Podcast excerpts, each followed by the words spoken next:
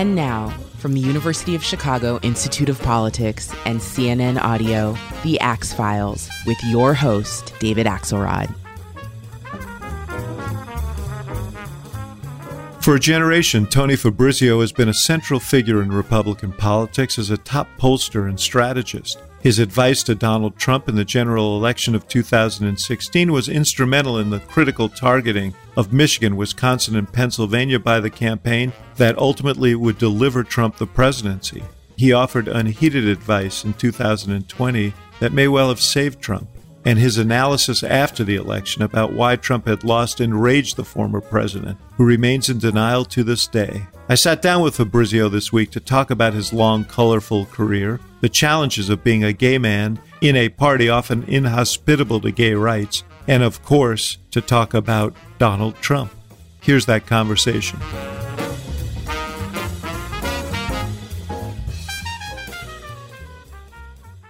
Tony Fabrizio, it's great to see you, my friend. Good to see you, my friend. Thank you for uh, being here. Happy to do it. I, I want to know about your your family's history before we get into your political history and your history in politics. Tell me where the Fabrizios uh, came from and uh, your journey from the the uh, from New York City to Long Island, where it all happened for you. Well, um, my father's side of the family, uh, my grandfather, uh, Michelangelo Fabrizio, nice, uh, came from. There is some dispute. Uh, he claimed, God rest his soul, that he his family came from Naples, and uh, others say that they actually came from the outskirts of Rome. So I guess it's some disputed territory there about where he actually came from. Sounds like Italy, though. Yes, it's all Italy. Uh, he came when he was young, um, and he originally went to Colorado.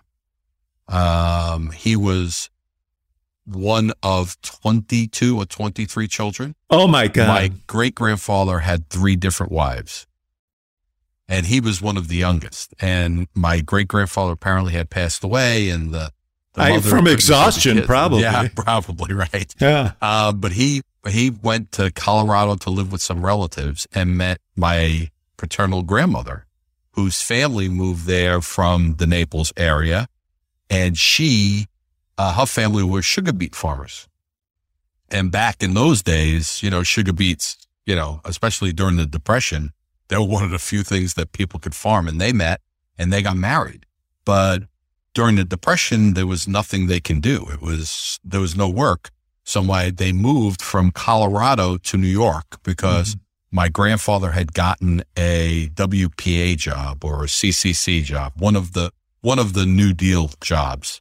And they settled in. So you Republicans are so disdainful of these kinds of programs, and here you no, go. my grandfather I mean, was a dyed-in-the-wool Democrat. I mean, I don't remember much, but he was definitely pro-union, pro-Democrat uh, uh-huh. my my paternal grandfather, uh-huh. and uh, he came to New York and he worked in several jobs. My grandfather had a bit of a temper and had a hard time working with a boss, and eventually opened up his own produce stand in Brooklyn and sold produce for mm-hmm. years. In the summer, we'd sell produce.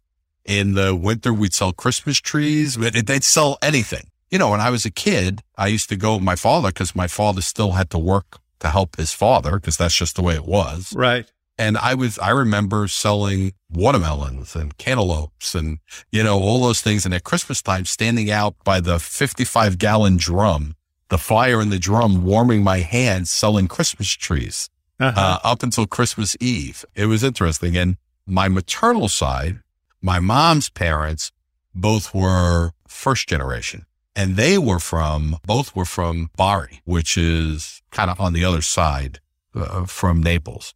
And my grandparents were first cousins. Uh, yeah. My maternal parents. Yeah, which yeah. was that was true. I think, scandal. Yeah, yeah. No, that was in our family. We had that too. Yeah. There's true scandal. Both sides had nine kids. My father is the youngest of nine. My mom was the oldest of nine. I am the oldest of 38 grandchildren on my mother's side and I'm in the middle of 23, 24 on my father's side. A lot of So- cousins, yeah. Oh man, family is huge. Extended Yeah. family is even huger. But my mom's folks settled in New York. My grandfather's family was in the ice business. Back in those days, didn't have refrigerators. They had ice, and they used to haul the ice up and put it, you know. Uh, and my grandmother's family uh, was also in the ice business, and they married and they settled. They bought a house finally. When they bought a house, they bought a house literally three blocks from where my father's family lived. And that's how my mom and dad met as young teenagers in the same neighborhood. And it was a very, it, it- you've seen the movie Goodfellas? yes, I have. That was my old neighborhood. Literally, that was my old neighborhood. That was the people that associated with my aunts and uncles. Uh, one of my uncles used to bartend in the bar where they all used to hang out. I mean, I went to Catholic school with all of their kids. My father was a construction worker for years. He was a laborer and a union guy. And uh, when I was about 12, 13, a little bit before that, my father went into his own business with a friend of his, uh, home improvement, construction type business, hmm and finally earned enough money to buy a house in, out in Long Island. Um, and we moved out to Long Island and we were the first ones to leave Brooklyn. Everybody else lived like in a, in a seven block square radius. And, you know, when you were that age, you couldn't get in trouble because there was always an aunt or an uncle driving down the block or seeing you, what you were doing, et cetera, et cetera. And you knew everybody. Their parents grew up with my parents. Their grandparents came over on the boat. You know, everybody knew everybody. So you were you were twelve when you moved? Is that what you said? Yeah. 12. Yeah. Yeah. 12. And how was that? How was moving to how was to Long Island? it was strange for several reasons. One is I was in Catholic school in the 60s, right? And the early 70s. And my Catholic school was integrated. It was in East New York, Brooklyn. If you, those days, that was, I mean, my neighborhood was all white, all Italian.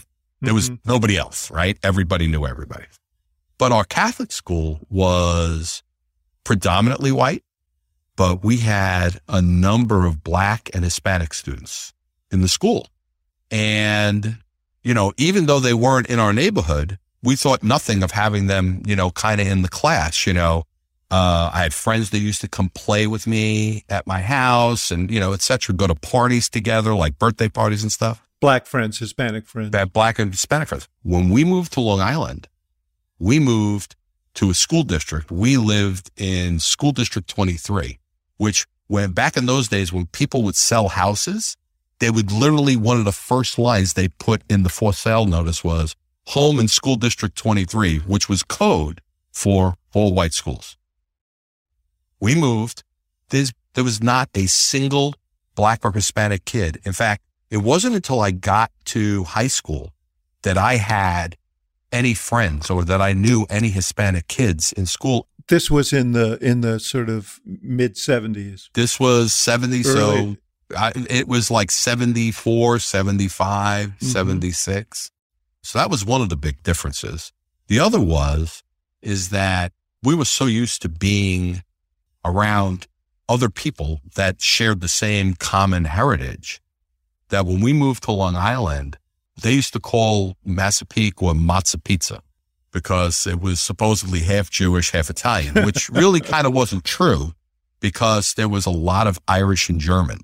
And this was the first time seeing how clicky, you know what I'm saying, and how segregated people were. Even though you lived on the same block, they didn't necessarily associate with each other. So there was still ethnic division Mhm. aside People from racial division. yeah. They sorted themselves. Yeah. You know, we gravitated with the Italian people on the block, the Irish people gravitated with it. And so, you know, when you grow up in New York and you and from Chicago, there is there was a whole level of ethnic politics. yeah. This one, when I first moved to Long Island, it was racially segregated and ethnically segregated too, in a lot of respects. Yeah. It really was, which was, and so that was a that was a shock. Also, going from public sc- a Catholic school where the nuns would think nothing of you know uh, corporal punishment on a on a student to public school where the teachers would never do that. So that was another big difference. Yeah. Um, and not being around relatives, obviously, but um, if I hadn't moved to Long Island, I don't know that I would have uh, pursued a political. Well, let me ask you about Politics. that. Was politics discussed in your home? I mean, you said your father was a, uh, uh, Yeah. or your, I guess your your grandfather was. my a- grandfather was, my my Democrat. mother's my mother's father was probably the most political out of all of them to the extent that any of them were political. Uh-huh. Um, and he was a Republican.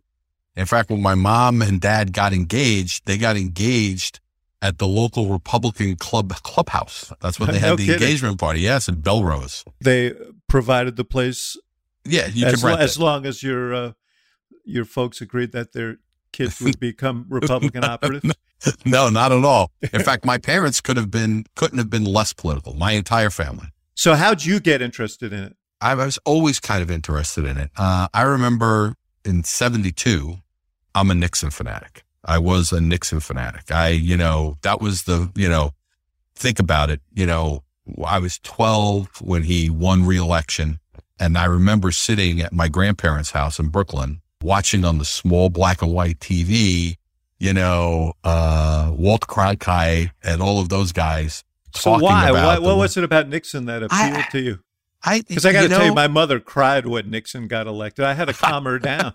This is 1968, but go go ahead. I did. I, you know, it was, I don't, honestly, I don't, I don't know. I thought, I thought Nixon was an interesting political character. Um, I thought he managed to straddle, and I didn't, at that point in time, I, I don't, I didn't see it the way I see it now, but Nixon managed to straddle the ideological divides within the Republican Party in a way that most people never did or could never do. I mean, at the same time as being, you know, Mr. staunchly anti-communist, he, he did wage and price controls and the, uh, you know, Well, put in place the EPA, things that, now- uh, relations with China. right, right. It's that, and things that the modern Republican Party would, would never happen. That would never happen in the modern Republican Party. But my fascination with Nixon, um, I was always kind of interested. And when we moved to Long Island, I started paying more and more attention to it. Um, and then probably one of the biggest things for me was, um, in junior high school, started reading Ayn Rand's books, Mm-hmm. Anthem. Mhm. And in fact, in one of my classes, we played out that book Huh. the trial. And I was the guy who was the, the lawyer for individual freedom. And I remember, I'll never forget, uh, the guy who was the attorney for the government, for the state, uh, was a friend of mine. Uh, his name was David Sussman. I'll never forget. And we took it really seriously. And we had a, a mock trial in class. I won the trial, of course. Um, Well, geez, if you're enacting a Ayn Rand book, then you certainly had the advantage in that. Uh, Yeah, yeah, yeah. It really kind of impacted me. And then I started reading, you know, more of, you know, as I got to like 15, so when I got to high school, a friend of mine, female friend of mine, was a member of the Young Republican. And I joined the Young Republicans. And before I knew it, I became president of the Young Republicans. And soon after that, I became town chairman of the Young Republicans. And now this is in Nassau County, which, yeah, you know, I was going to ask you about that. Yes, they had one of the great political machines in the country. Joe Margiotta Yeah. was the chairman of the he Nassau kicked me out of the Young Republicans. Republicans. Why? So, God rest Joe's soul, we ended being very good friends years later. But when I was town chairman for the town of Oyster Bay Young Republicans, we were having a fight over who should be the next Young Republican president. At that point, I had already joined Young Americans for Freedom and, and I was a Reaganite at that point. Mhm. And the guy they wanted to make young Republican president, we considered to be a Rockefeller Ford type Republican. And so we had this fight and Margiotta basically called us into his office and said, we're not having this fight. This is the guy who's going to be young Republican president. And, uh, Did he pick the Ford Rockefeller guy? Yeah, of course he did. Uh, Yes, Yeah. yes. And he was like, so you guys go along with that. And he said, if you can't go along with it, resign. And so basically I stepped down as young Republican chairman. But kept on doing campaigns and stuff like that. And later on, Margiotta and I had a, I would say reconciliation because he probably didn't recognize, recognize me or remember me, but it was, it was funny telling the story to him back. Yeah, no, he was a, he was a legend before he unbelievable went away at the invitation of the federal government for about a 13 month sentence or something. You went to Long Island University, Uh-huh. uh, but and then ultimately uh, you began working with a guy who was sort of a uh, a seminal figure in the Republican evolution, Arthur Finkelstein, Yes. pollster, political strategist. We'll, we'll talk a little bit about why he's a legendary figure, but tell me about that, uh, how that came about. So 1978, when I was town chairman, I became very close to all the elected officials and a town councilman by the name of Greg Carman, who went on to become a federal court claims judge, uh, was going to run for Congress, uh, in the congressional district that I lived in. And he asked me to come on board and be like the political director of the campaign. Now, understand the campaigns I had been involved in up until that time were local campaigns, which, you know, they're, you know, they consisted of putting up yard signs, handing out Mhm. leaflets, going to railroad stops. I mean, Right. that sort of stuff, all local organizational stuff. And so in this campaign, we actually had a real headquarters.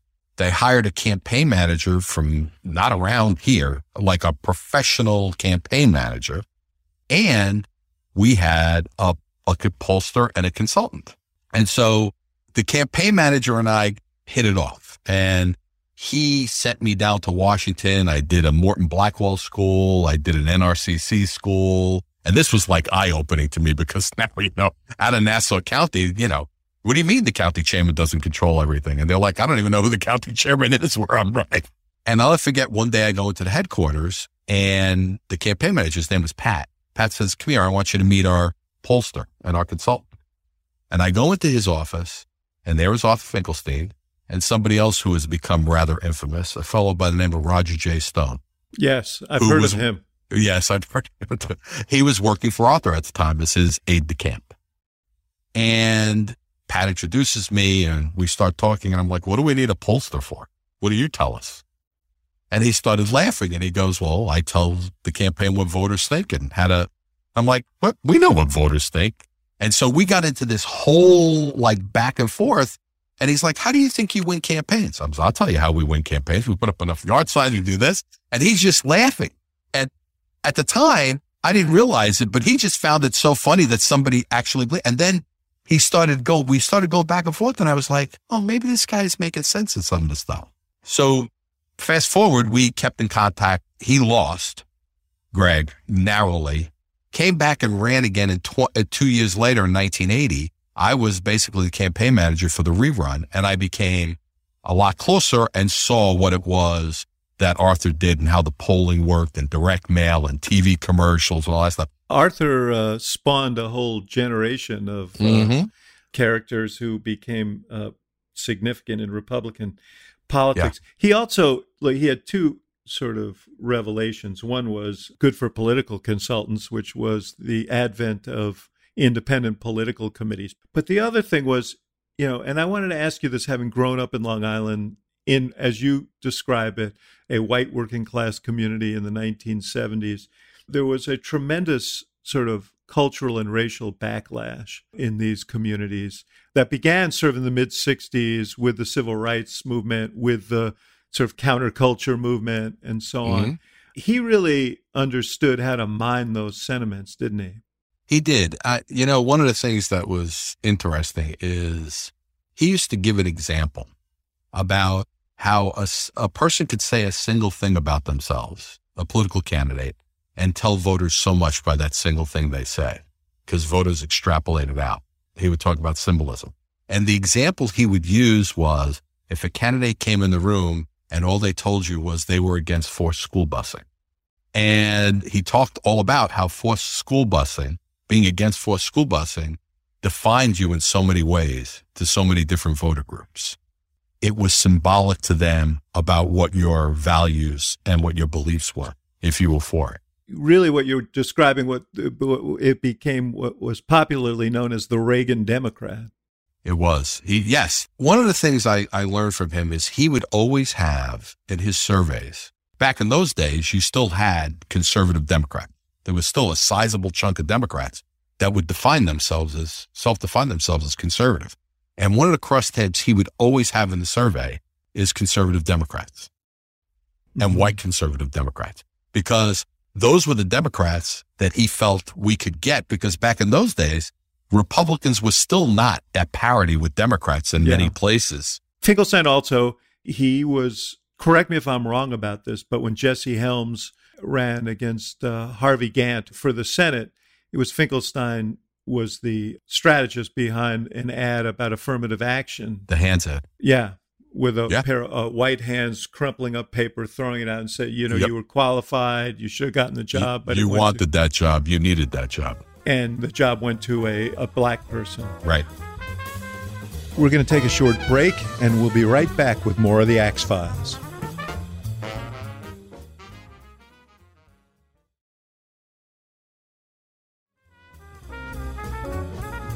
And now, back to the show. One of the things that you're associated with was also, I think, the most effective, maybe the most effective negative campaign of my lifetime that I've observed was the 1988 campaign for president, George H.W. Bush's campaign for president against Michael Dukakis. Mm-hmm. Dukakis was the liberal Democratic governor of Massachusetts, was 17 points ahead after the Democratic convention, which came first. Bush was the sitting vice president, Reagan's vice president, but the history is that third terms for a party are very tough. And Bush came back. And he came back largely on the basis of a very, very, very tough campaign. Roger Ailes was the architect of it uh, on on the campaign side. Were you you were working for a PAC? You were polling for a. Yeah. Americans for Bush. You guys did an ad that is everybody now refers to as the Willie Horton ad, but it was a ad about a guy who got a uh, Furlough. a furlough from prison in Massachusetts and went on a spree of, of I don't know whether murder was involved, but rape was involved. And you guys did an ad picturing Willie Horton and talking about Dukakis's record, and it created a sensation. Talk about that. we talked about this stuff because there were several, a number of articles written about Dukakis's record. And we knew that from the polling that we had seen that the key was we had to push Dukakis to the left. If you push Dukakis to the left, it opened up voters to Bush. And the thing that stood out was the Willie Horton example of, you know, the furloughs. And it was the most egregious of the furloughs that had been granted because he did go and like on a murder and rape spree after he got furloughed. We literally paid the networks, the cable networks in advance for like two or three weeks because knowing that they're never going to give you the money back. And we put the ad up. And even though everybody was calling for it to be taken down, the truth of the matter is the networks didn't want to give us the money back because they didn't want to forfeit the money and they kept it on the air. But we never imagined the earned media that it would generate. And it just became this. I mean, I think we spent maybe a million dollars on cable TV nationally, but it received probably hundreds of millions of dollars in free ad time, uh, and free air time on the, the news media. But we knew it would be A, controversial. li- a little like the Swift boat ads against Kerry exactly. years Against later. Kerry. Against Kerry, yes. didn't it feed into something larger relative to race you talk about you talked about the people who moved to your suburbs to get away from i forget how you described it and they you know they didn't want it coming out there Yeah. White flight. It was white flight. There was no question about it. yeah We knew that the media would pay attention to it. We didn't imagine that the media would pay as much attention to it as it did. but wasn't it also meant to galvanize these the folks like your neighbors in massapequa Yeah, but the the assumption was that we thought we were ever going to have enough money to reach all of those people, and we never thought it. We wanted to put it into at when we started it. We thought if we could start the conversation, then and and have the Bush people pick it up and other people pick it up, that would be great. We never imagined that we'd be the conversation because we knew we'd never have enough money to be the conversation. But it just kind of snowballed on its own. No, we never imagined that we were going to get that much press out of it. Never, ever.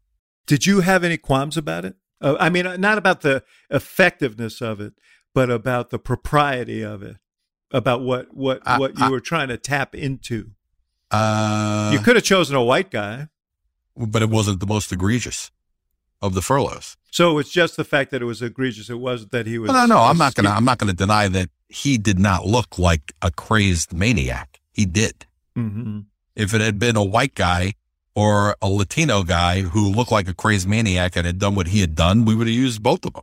I mean, if we, if, if, if it had been the Boston Strangler, Albert De, De Salvo, I think it probably wouldn't have generated the media outrage, but it still would have communicated the same message. And that was Michael Dukakis was too liberal.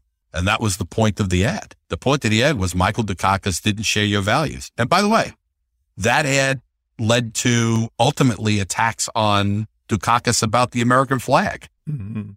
You know what I'm saying? That had nothing to do with race at all, the American flag. It had to do with the fact that Michael Dukakis was out of step. Tony, I gotta I gotta move on because there's so Mhm. much. I could talk to you for about six hours, but we don't have six hours. Sure. No. Uh, let me just stipulate: you earned your spurs as a pollster. You became one of the preeminent pollsters Oh, in you. the Republican Party. Uh, you polled for Bob Dole in in in, in '96, his presidential race, uh, and you've been involved almost in every cycle. Uh, come 2012, you went to work for Rick Perry, Mhm. and this led to trauma in in your own sort of personal life. And I- And, I want to ask you about this because Sure.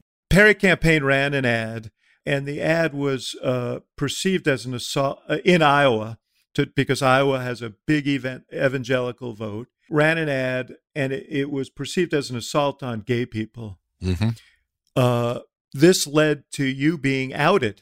Yes. Uh, and talk to me about that, about about the personal experience. First of all, about your, uh, you know, sort of evolution in your life, and and about how and about that particular moment. Well, uh, just uh, go back to where I said I was raised, and in the neighborhood I said I was raised. there weren't a whole lot of gay people, and there were no there were no gay um, role models. They just, you know what I'm saying? It was nobody. I mean, it was, and uh, you know, so Did you know then? Did No. you? I didn't. I didn't. And I would, well, I, I could say I wish I did, but then I wouldn't have had my three children and I wouldn't have my grandchildren and I wouldn't trade you were any married. of that How for long were you married? I was married for wife? 17 years, hmm 17 years. And so it was, I literally, it was a combination of repression and just like locking it away once it finally started to come to the fore and just focused on building my business and my career. Arthur Finkelstein was was Yes. gay and was in a committed relationship for half a century. I, I'm still friends with his husband, Uh huh. the former husband, Donald. It was, in fact, So he was a role model in a way. Well, you see, when I worked for Arthur, we never talked about it.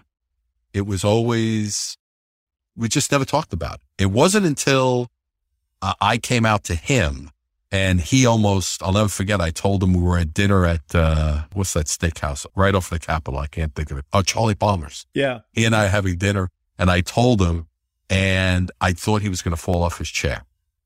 He was like, what? Are you serious?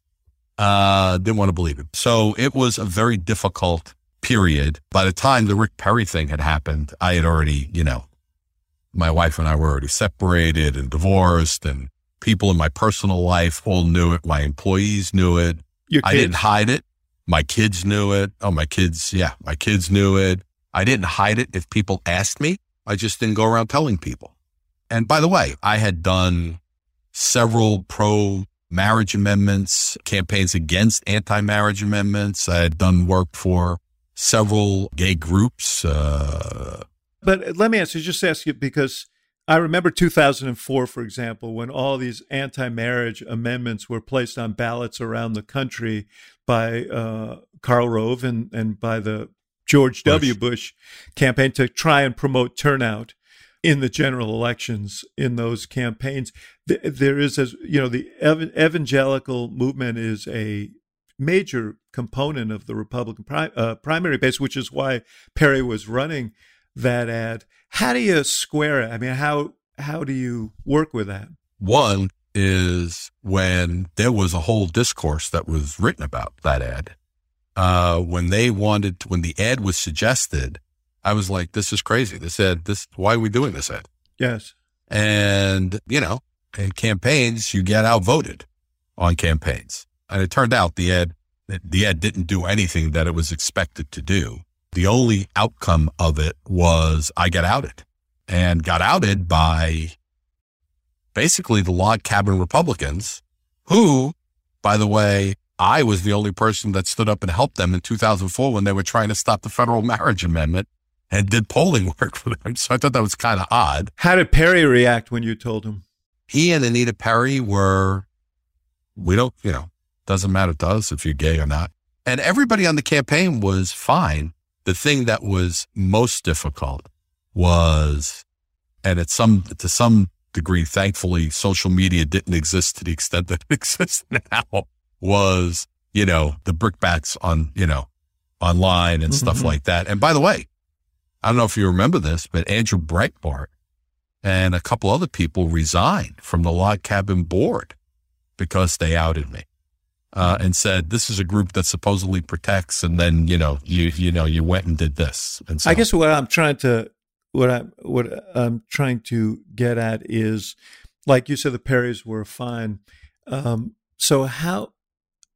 And this is an honest question. I'm trying to get s- sort of accepting you as a gay as a gay man, but mm-hmm. but opposing gay rights.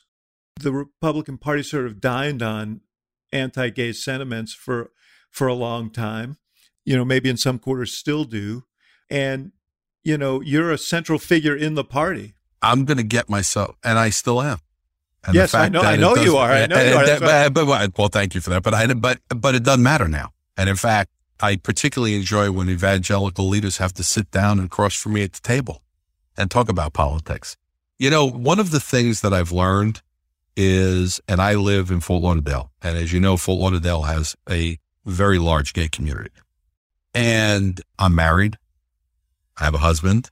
And one of the things I learned in this process is gay is what I happen to be, not what I am. People approach it two different ways. There are in my community a lot of people who, because they are gay, are very down the line about everything it is to be gay. And there are people who, like me in the gay community, although we don't get as much attention as the others may, who it just happens to be that we're gay and we don't, you know, we're not as, I don't want to use the word militant, but we're not as activist about it as other people are. Did it disturb me? About the marriage stuff? Yes. And I worked against it. Was I going to leave the Republican Party over it? No, I was not. Yeah, that's, I mean, I don't know. I mean, I'm, I'm, I, am i am sure there are people who are listening who are going to say, like, I'm, I'm Jewish. If my party were doing things that I thought were anti Semitic, or if I were black and my party opposed, you know, um, voting rights in the 60s for black people or uh, I would be uncomfortable with that, and I would uh, and and and I would say, well, maybe I'm not aligned here because on this fundamental issue, to me, I mean, that's the key. Was marriage fundamental to me? That's the key. That really is the key. Um, and at the time, to be honest with you, I could never see myself getting remarried again. Mm-hmm. I just could never see myself getting remarried again. Well, looking Have back now, you are. Now I am. Yeah, now I am. Um, and at the time, if I had been, I'm or I wanted to be, maybe I would have looked at it differently. Mm. But I didn't view it as stopping me from living my life as a gay man because it wasn't taking away something that I wanted at that point in time. It's the only way I could explain it. you know, I think people ask this of us as political consultants all the time. It's like, what are our obligations? I mean, our fundamental role is to try and win campaigns, and the question is, what what should the boundaries be uh, in winning those campaigns? Is it just are we is it our responsibility? And believe me i made a thousand ads in my life. I'm sure people will take issue with with ads that i i made but you know is your role simply to win no matter how? Or is it to say hey you know i mean it's an interesting question. In 17 i was the the aapc was kind enough to give me Yeah. the Pulse Through the year award yeah and i'll never forget um, mark Mellman another po- a democrat very very fine democratic yeah who who i like mark and i think Yeah. mark's very bright yeah he stood up in the audience and he said, Tony, he said, I've known you for years. He said, How do you justify work working for Donald Trump? How did you justify that in your mind? And I looked at him and I was actually shocked by the question from, you know, a fellow pollster. And I said to him, you know, Mark, I said, we have elections and voters get to choose who they want and who they don't want. They get to choose in primaries. They get to choose in general elections. And voters get what they choose. And it's not my job to make the decision for voters. It's my job. It's our job as political professionals to present our candidates in the best light possible on the issues that hopefully can move voters in our direction. If voters didn't like Donald Trump, they wouldn't have elected him. That was, it's just that simple. And you know what? In 2020, it went the opposite way, right? So voters got their chance. They got their choice. And if we're going to be, I think if we're going to be kind of the moral police, if people are expecting us to be the moral police, I think they're expecting a lot from our profession because our profession is not going to do that. We're not going to be the moral police. let's talk about Trump because you didn't start off working for Donald Trump in 2016. In fact, in 2011, when he mused about running for president, you told me you wouldn't work for him. no, I don't, right. Yes. Well, because in 2011, I didn't understand my history goes back with Trump a number of years. Yeah. You know, I did work for his casino companies, his development companies, on and off. I did work uh, uh, when he was thinking about running as the Reform Party candidate in 2000, in 98, 99. I did some work for him. So it wasn't a surprise that this was going to happen. But I honestly, in what happened in 2011 was I had an opportunity to talk to several other candidates. And I honestly didn't think that Trump was going to run at the end of the day. And so I didn't want to get used, you know what I'm saying, as a prop and then not have him run and be taken off the playing field, if you understand what I'm saying. Yeah. But you didn't choose him again. Well, I, he, no, I went to work for Rand before he even considered I getting see. in. But you wouldn't be criticized if you said in 2011, I'm not sure that Donald Trump can make this transition from reality show host to president. I didn't think he could. Yeah. I didn't think he was serious about it. I didn't think he'd do what it took to to get elected. To be honest with you, um, I didn't think he'd file the financial disclosures. I didn't think he'd take to campaigning. I couldn't imagine him doing a rally. You know what I'm saying? At that time, just Yeah. all of these things from the Trump I knew to what he did was we should there's a little interlude here which is you had a long long long relationship with paul manafort and in fact it went part of that relationship got got you into at least peripherally into hot water which is he got uh, he involved you in the yanukovych race in, U- in the ukraine and Poroshenko. that became an issue relative to Manafort's uh, activities there on behalf of pro Russia uh, candidates. But Manafort uh, becomes chair of the Trump campaign, and he's the one who ushers you into the uh, into the campaign. Isn't that right? Yeah, must have been in March. I get a phone call from him out of the blue. Keep this to yourself, but I'm going to go. Looks like I'm going to take over Donald's campaign. I need you to come with me. And I was like, what? What? And it made sense because while Trump was winning primaries, it was very clear they had no idea how the delegate system worked or how, you know, they could get out outmaneuvered. Manafort, way back to 1976, yeah, was an expert on this. expert. Yeah. And so you know, he said, no, I really need you. I Blah, blah, blah, blah, blah, blah. And I said, Trump will never go for it.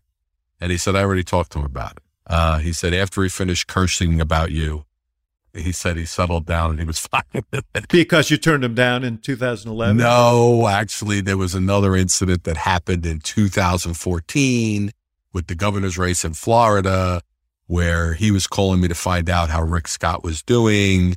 And Trump repeats polling. He loves to repeat polling numbers. So he was calling me to find out how Scott was doing. And I called the Scott folks and I'm like, look, Trump is calling. Are you guys trying to get money out of him? They're like, yeah. They're like, don't call him back. Don't tell him anything. Cause at the time, Scott was not doing so well. And so, so he remembered that. He remembered I did not call him back. So he was less concerned about getting the polling numbers than the affront that you didn't call him back. Oh, yes. Yes. We're going to take a short break and we'll be right back with more of the Axe Files.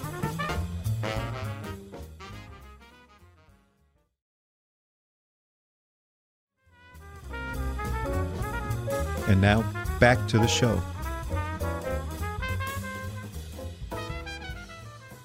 What did you think about Trump? What did you see? Because in some ways, Trump was a natural extension of some of the stuff that began way back with Arthur Finkelstein in terms of mining this this sort of white backlash vote. Yeah, he what I thought about him was I always thought that Hillary Clinton was in many respects the weakest Democrat that could be put up for the reason that the one thing Hillary Clinton could never be was change. Mm-hmm. She could never be a change agent. Yes. Well, that's why uh, Barack Obama won in 2008. And in our surveys, you know, we started asking a question about, you know, whether or not they wanted a candidate that would take the country in a different direction or continue the policies of Barack Obama. And to be honest with you, the first few times we asked it, we got a segment of Democrats that said they wanted to go in a new direction. And we quickly realized that they were more liberal or progressive Democrats that felt that Obama hadn't gone far enough. So we had to reconstruct the question. But there was always this group of voters in every key state that wanted a change of direction and they hated both Trump and Clinton. But the fact of the matter was they wanted a change. And once Trump started focusing on that at the end of the campaign, talking about draining the swamp and things like that, and the mail stuff came up, the email stuff about her came up. All of that kind of became, uh, for him, a fortuitous, uh, you know, event because it kind of crystallized the change thing for him going into the election. You, were you trying to persuade him to take that up? One thing I would think would be hard working for Trump is, you know, he is a a, a natural born mark self marketer, been doing it all his life and so he probably knows or thinks he knows best. he, he, I will say this about him. He can put his finger on things very quickly. And he definitely knows the people he's talking to, you know, his base. He knows that. It, it depends. If he respects you, if you earn his respect, he is much less likely to be combative you know, he'll listen. He may not agree. He'll disagree with you, but he's more likely to listen. I'm, I'm in the place with him where he will actually listen. He may not agree and he'll walk out and do something else. You know what I'm saying? But he'll at least listen. He doesn't like wave his hand and say, yeah, I don't want to hear from you anymore. Um, but what happened at the end of 16 was, you know, I was working with at the time, Brad Parscale, who eventually became the 20 mm-hmm. campaign manager, and several other people. And it became clear to me that we were never, that there were states in the traditional band of swing states that we just weren't going to win, like Nevada. And we had a better shot at actually trying to break the blue wall right. in places Michigan, like Pennsylvania, Pennsylvania and Michigan Wisconsin. and Pennsylvania. Right. And so that's when they started moving resources there. And that's how it happened. Based on your polling and your advice. Yeah, yeah that's how it happened. One of the things that happened in that campaign that ultimately landed uh, uh, Manafort in hot water, a lot of things landed Manafort in hot water. some of which had nothing to do with the campaign, but uh, was he apparently sharing uh, polling data with Konstantin Kilimnik, is that the guy's name, who yes. was a Ukrainian operative with Russian ties. Did, did you know that he was sharing this? And did you, you must have known that guy from when you were working in, in Ukraine. I knew, we called him KK. Mm-hmm. I knew him as the guy, as Paul's guy on the ground. Uh, one of the deals I had with Paul in doing it was I didn't have to go because I'm not traveling all the way. Yes. Uh-huh. Um, and so I would deal with, it, you know, KK would be the guy that if you needed stuff on the ground, you know, like dealing with the local field house or anything like that, he was the guy that did it.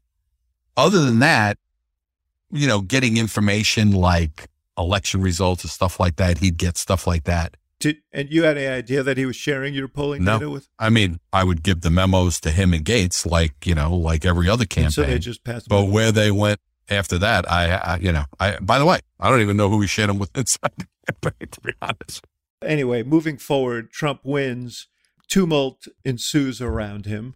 2018 is a disastrous midterm.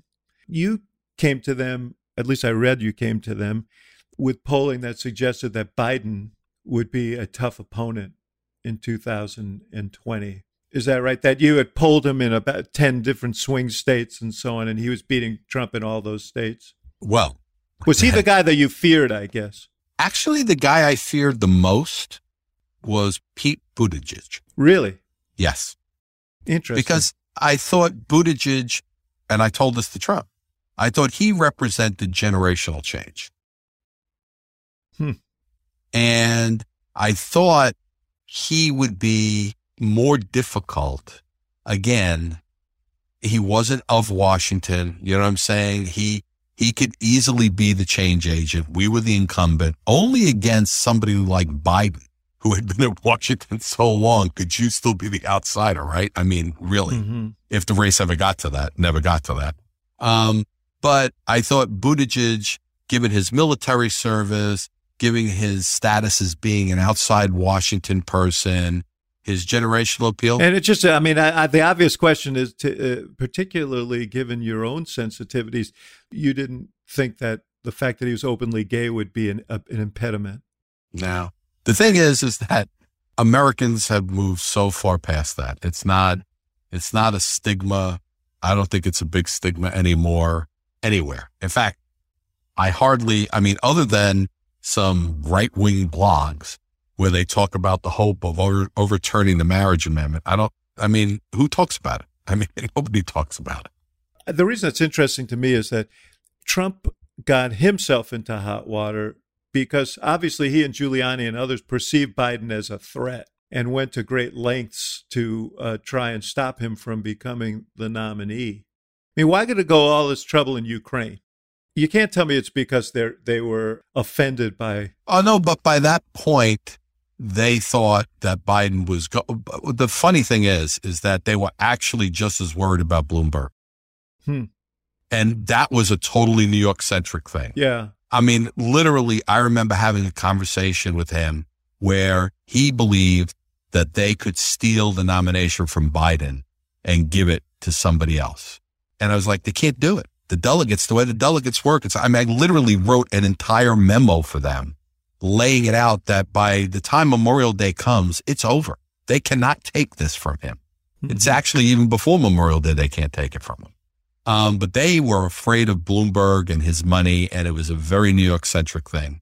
And the Biden, uh, you know, the Biden stuff was just, you know, get Oppo. Somebody had said that there were dirty dealings, and where do you get the Oppo from? You know what I'm saying? Yeah, yeah. After the impeachment, Trump had a surge and looked like he looked like he was on course to get reelected. And then uh, COVID happened. First of all, if COVID hadn't happened, would Trump have been reelected? I believe so, yes. Absolutely. You said that he would at least give you a hearing, but you wrote a memo in, I guess, the summer of 2020 or the, the late spring, basically urging him to change course on a whole bunch of fronts, including on COVID. We, uh, we had several heated discussions about COVID. And one of the things is, and this was so fascinating, we would ask his overall job approval about COVID. And his overall job approval was underwater, I don't know, depends, 14, 16, 17, 18 points, whatever. But then we'd ask individual like nuggets, like getting uh, PPE supplies, you know, uh, making sure, uh, you know, promoting, uh, making sure that pharmaceutical companies have the money they need to, to, build, to do a vaccine uh, or getting aid to hospitals and states and stuff like that. And all of those individual job approvals were double digits higher than his overall job approval. And so it became clear that it was at least as much about how he approached it as what he was doing. Do you think those six weeks in which he was held, holding daily briefings hurt him?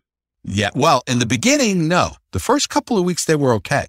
Then when it started to be grievance central, it turned people and people were watching it. And actually, his job approval numbers during the first couple of weeks were good.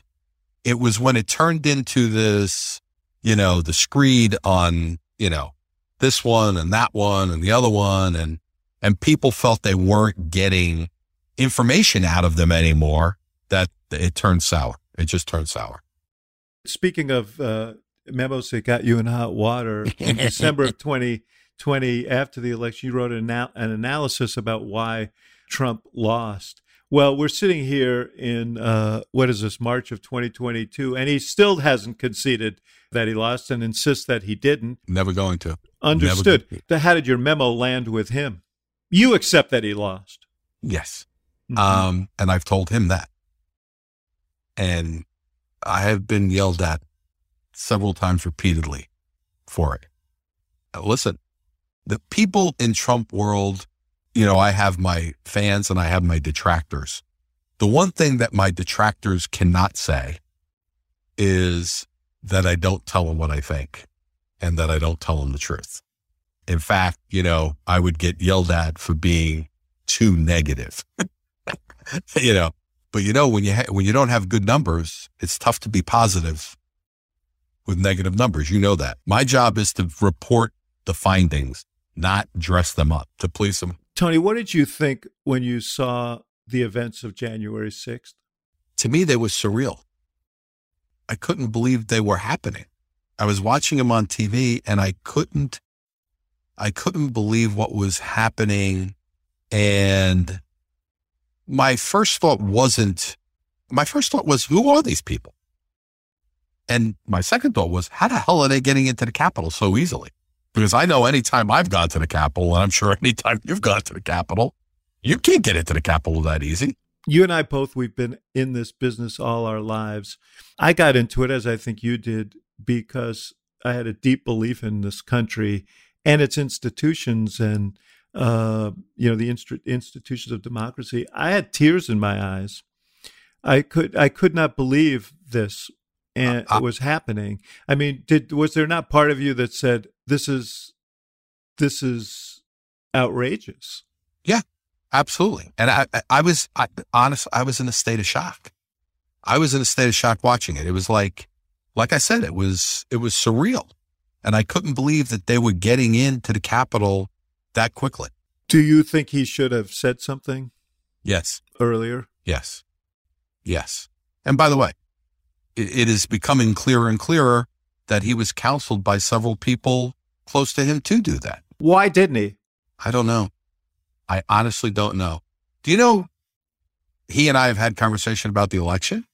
And like I said, my opinion on the election, uh, we have never had a conversation about January 6th. In fact, I've never heard him in a private setting that I've been in with him talk about January 6th. He talks only about the election. Yeah, I mean, he's out there talking about the election a lot. I hear a lot of Republicans saying, I wish he would shut the F up about the election? I have told him that, look, you made your point. There are a whole host of other issues that need to be talked about. And Biden is providing more than ample opportunity to talk about other issues. And I think he should be talking about them. And, you know, he believes that the election issue is still a viable issue to help move the ball down the down the field for him. That's one of those times where he just doesn't listen and he does what he wants. And you believe, because we've talked about it, you believe that he's going to run in 2024. I do believe it. And you believe that he'll be the nominee. I believe, barring anything, you know, that we don't know about, yes. I also believe that he's going to be challenged. Mm-hmm. And not by like Joe Walsh or something like that. I mean, I think it is more than likely that he gets several challengers that would be considered real challengers, even people that may have worked for him, even though they say now they won't run. I mean, their actions are completely telling in what they're doing. I mean, Ted Cruz is hiring people in Iowa. I mean, Mike Pompeo is going everywhere you could imagine going. Nikki Haley is out there handing out money and endorsing candidates in races. I mean, all of these people, you know what I'm saying? What about DeSantis, who seems to be the flavor of the month, governor of Florida?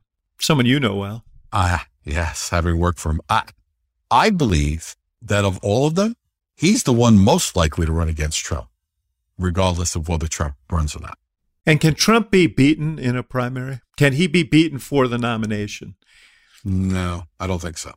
DeSantis uh, seems to be, I mean, emulating Trump in terms of mining these very, very divisive and powerful social issues. He just signed this uh, Don't Say Gay bill. I don't know how you feel about that. He is, it's interesting. I don't know that he's trying to emulate Trump as much as he's trying to capture the attention of the Trump base while still creating distance. Just go down the list of things where you would expect a Trump loyalist to talk about. I mean, things that are kind of like touchstones, and he doesn't talk about them. He doesn't, I mean, even Russia, he said nothing on the war. He said nothing on anything. So he finds these narrow areas where he appeals to Trump people, but in the same token, he studiously avoids the other controversial things that would round out a Trump loyalist. Let me ask you as we finish, uh, because you, you mentioned Russia. Trump the other day called on Putin to release information about Hunter Biden, which seems like a spectacularly weird thing to do in the middle of a war in which Americans are if the Americans are disunified on many, many things, on Vladimir Putin, there seems to be one point of view, which is he is evil. He is. What would you say to Trump? If he had asked me, I would have told him, don't do it. Because what's happening now on the Hunter Biden stuff is little by little, it is getting into the mainstream. You know what I'm saying? By you doing this, one, you create a controversy and, and ask somebody who everybody hates to do this. And two, you only muddy up whatever comes out. Why would you do that? Is it possible, Tony, that Trump, by being consumed with his own resentments about the election or whatever it is, by pursuing things in like that. I mean, we always say, well, Trump can't get away with this. He can't get away with that. He, he, he almost always does. But could he become a liability for the Republican Party by pursuing these kinds of lines rather than articulating sort of other people's?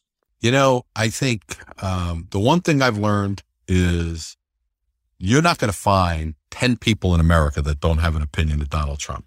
Donald Trump, you either like him or you hate him.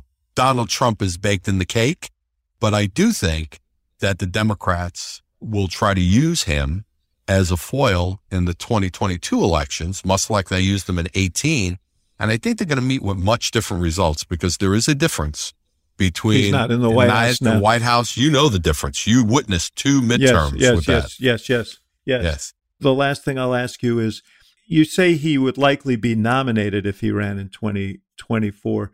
Does he have a ceiling that could jeopardize him in 2024? He could get a little bit higher, but at the end of the day, you know, when I see public polls that show them tied nationally, or Trump yeah, Biden, trying you did one of them right, for the Wall Street sure, Journal. right, that show them tied nationally, or even him up a point or so.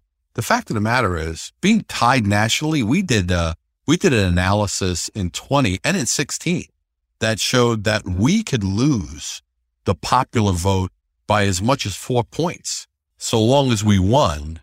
You know what I'm saying? In key states, and, Mhm, and you know, in the battleground given states. New York and California their votes Right, and right, Illinois, right. you know, so yeah, he could still win electorally. Yes, absolutely. All right, we'll have to leave it there. But uh, uh, I really, I could like, we're just going to have to go and and have a beer and continue this discussion. But Tony Fabrizio, Anytime, my friend. okay, thanks so much. Great to be with you. Thank you, David. Thank you for listening to the Axe Files, brought to you by the University of Chicago Institute of Politics and CNN Audio. The executive producer of the show is Allison Siegel. The show is also produced by Miriam Finder Annenberg, Jeff Fox, and Hannah Grace McDonald. And special thanks to our partners at CNN, including Rafina Ahmad, Courtney Coupe, Ashley Lusk, and Megan Marcus. For more programming from the IOP, visit politics.uchicago.edu.